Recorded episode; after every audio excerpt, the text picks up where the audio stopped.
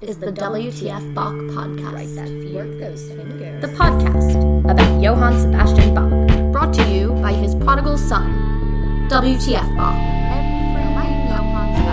Join WTF Bach as he guides your mind through a contrapuntal journey. Why don't you let WTF Bach guide you? And now here's WTF Bach. Hey, it's WTF Bach, Evan Shinners. We have got to talk about the Goldberg variations sometime on this podcast, so that's now. But we're not going to go through the front. We're going to go through the back door and discuss the 14 canons on the back of Bach's own personal copy of the Goldberg variations, found in the 1970s. It is certainly one of the most important Bach discoveries of the 20th century. The fact that this, this piece of paper was discovered, this whole copy, Bach's own personal copy, which includes tempo markings, added ornaments, various corrections in the accidentals, and it makes, therefore, anything that was published before the 70s sort of obsolete. Certain accidentals in the Goldberg variations, certain C sharps, for example, if they're not played on a recording, you're pretty sure that this recording is before this wonderful discovery. But besides the whole Goldberg variations themselves, are these wonderful 14 canons penned on the back of Bach's own copy. Have you heard them? I mean, are they the sort of music that is, is heard, is listened to? It's not really a piece, it's not a set of pieces like the Goldberg variations. It's not something you go to a concert to hear. These are 14 pieces of theory that have a curious history. What happens is George Frederick Handel, in the 1730s, around 1733, though written much earlier, Handel decides to publish a collection of his suites. Now, Bach, who admires his German contemporary, sits down one afternoon with the new Handel before him and he voraciously reads through every single suite. Now, he sees a particularly interesting suite which contains a chaconne and 62 variations. The bass line of the chaconne is this.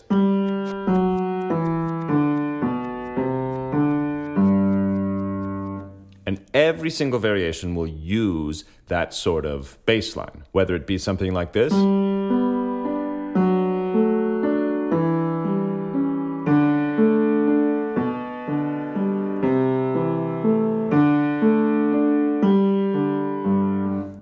Like this.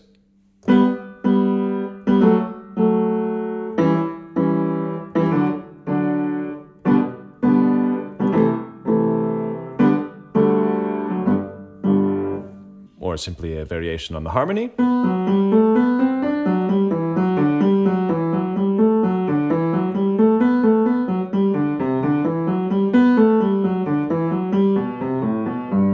In any case, each variation is eight measures long, and there is the chaconne, there's sort of the aria at the beginning, and then there's 62 of these variations.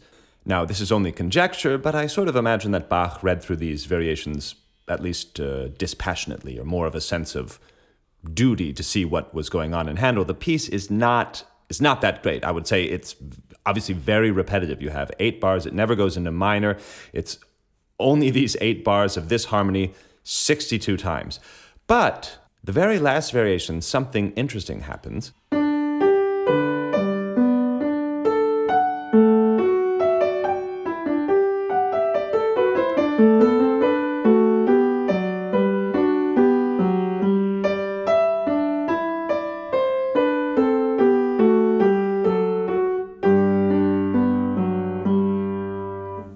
And of course, if you are a devoted listener to this podcast, you know that that is a canon. It's the same line.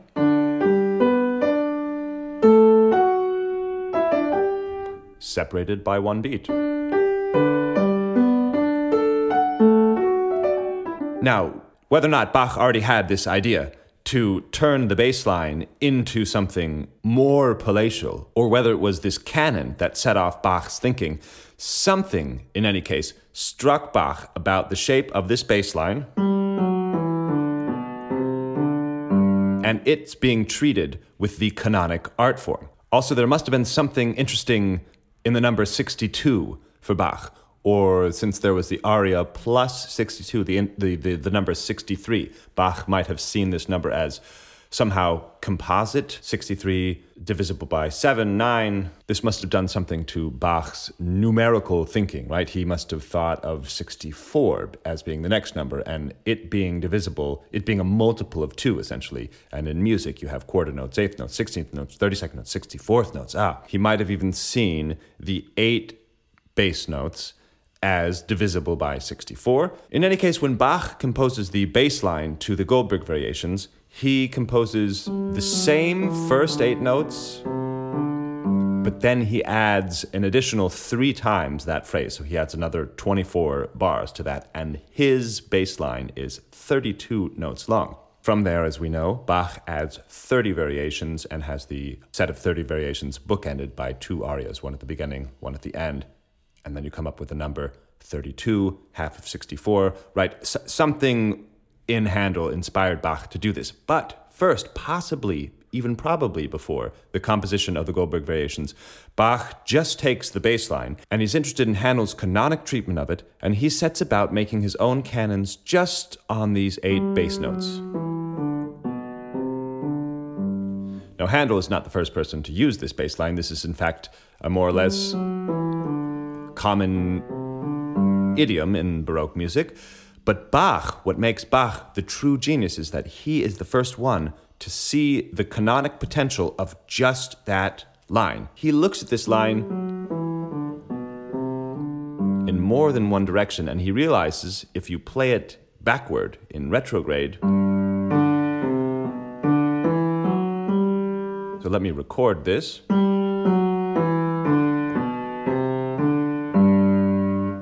Now I'm going to take what I recorded, play it backward at the same time as that, and you will hear its canonic solution of itself.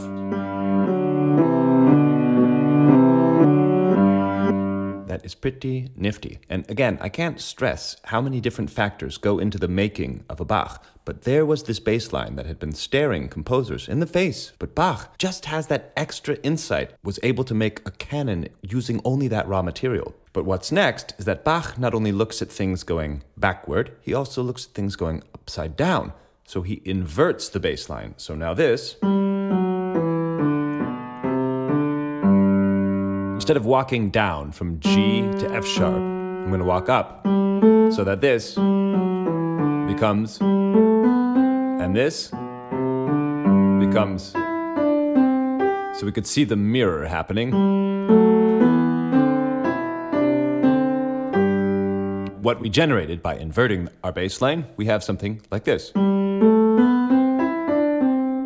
Now, I don't want to get too ahead of myself or of anyone, so to recap, we have the original bass line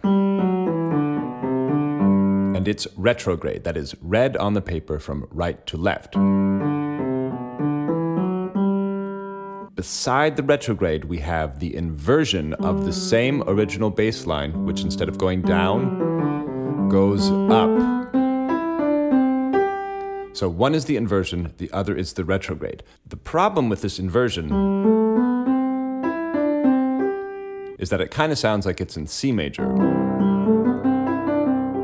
So Bach will shift this piece of musical information to G. And this is our inversion. Now, this is not necessarily a random shifting of this piece of musical information into this. It has to do with choosing an axis, right? This chooses the axis of G. If you choose B as the axis, which is nice because B is between G and D, the tonic and the dominant. If you choose the axis of B, then we get naturally the inverted form that Bach prefers. Indeed, it does sound like it's in G major. Here we have the bass line, the retrograde, and the inversion. Now, what happens, of course, you're asking, when you get the retrograde of the inversion? Yes, that is our fourth piece of this Bachian musical puzzle. That is the inversion of the retrograde. So all four normal, retrograde, inversion, retrograde inversion. To prove to you that it is indeed the retrograde inversion, I'm going to record this now, which is the inversion. And do the same thing that I did with Canon 1, play it backward. This is squeezing water from a stone, my friends. This is the late mindset of Bach. From these eight notes, Bach has generated four unique individual lines and knows how to combine them canonically. How do we know to play them from right to left? Well, it's very interesting. Bach writes at the end of each line a little backward facing clef. So that's your clue that it indeed goes backward. If you haven't seen these these on paper, they, they look very interesting. I used to be fascinated just, just by looking at them. So I'm going to put a link to the image in the episode description. I'll also put a link to those Handel 62 variations on the chaconne, and you can tell me what you think about the piece. But now we're going on to canons 3 and 4. Canons 1 and 2, they begin and end at the same time. In other words, the dux and the comes, the leader and the follower, they start and they end at the same time. But in canon 3, we have our first leader. He plays, of course, those eight notes that you all have engraved on your soul by now. Bach says, yes, you've had your bass line and you've had it reversed and played at the same time, but have you had your bass line and your inversion? They will not come at the same time. That sounds like this. But if you separate them, as you would in any other canon, we have this.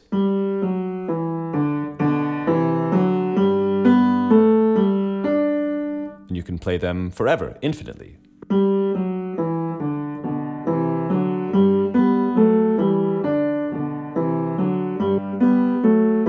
Bach also says since these two lines are perfectly convertible, what goes up may come down, or what's on top is on the bottom. The inversion now uses the dux. And the comes, the follower, I will make the bass line.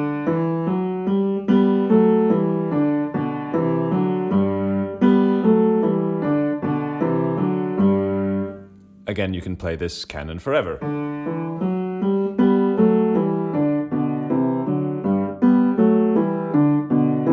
And of course, we can turn both of these two canons that I was looping uh, in reverse, and then we get a fifth and a sixth canon, even though they're not the fifth and the sixth canon. We have, through implication, many forms of these.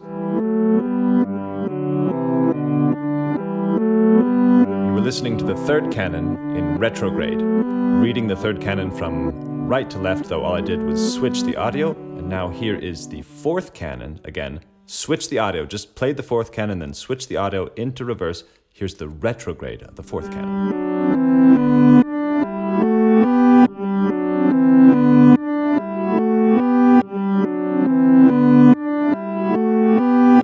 Now, these first four of the 14 additional canons penned on the back of the Goldberg variations. These four are, in a way, sort of the most complicated, since from one line, from eight notes, he generates four unique lines, and from them has six canons. I mean, those reversed versions, when I was playing the solutions to canon three and four in reverse, those are usually not included among the solutions, but that's because there are so many solutions. In fact, at the end of these 14 canons, Bach pens, etc. You'll see in the image in the episode description that he doesn't solve them for you. He sort of gives you this strip of music, the smallest unit, that, that DNA of the Goldberg canons, onto which you put all your solutions this is where I'm going to stop with this episode because there, I have a lot more that I want to say about even these first four canons and how they appear on the page and what different ways there are to solve them and sort of the implications of all that. And then there's 10 more canons to cover.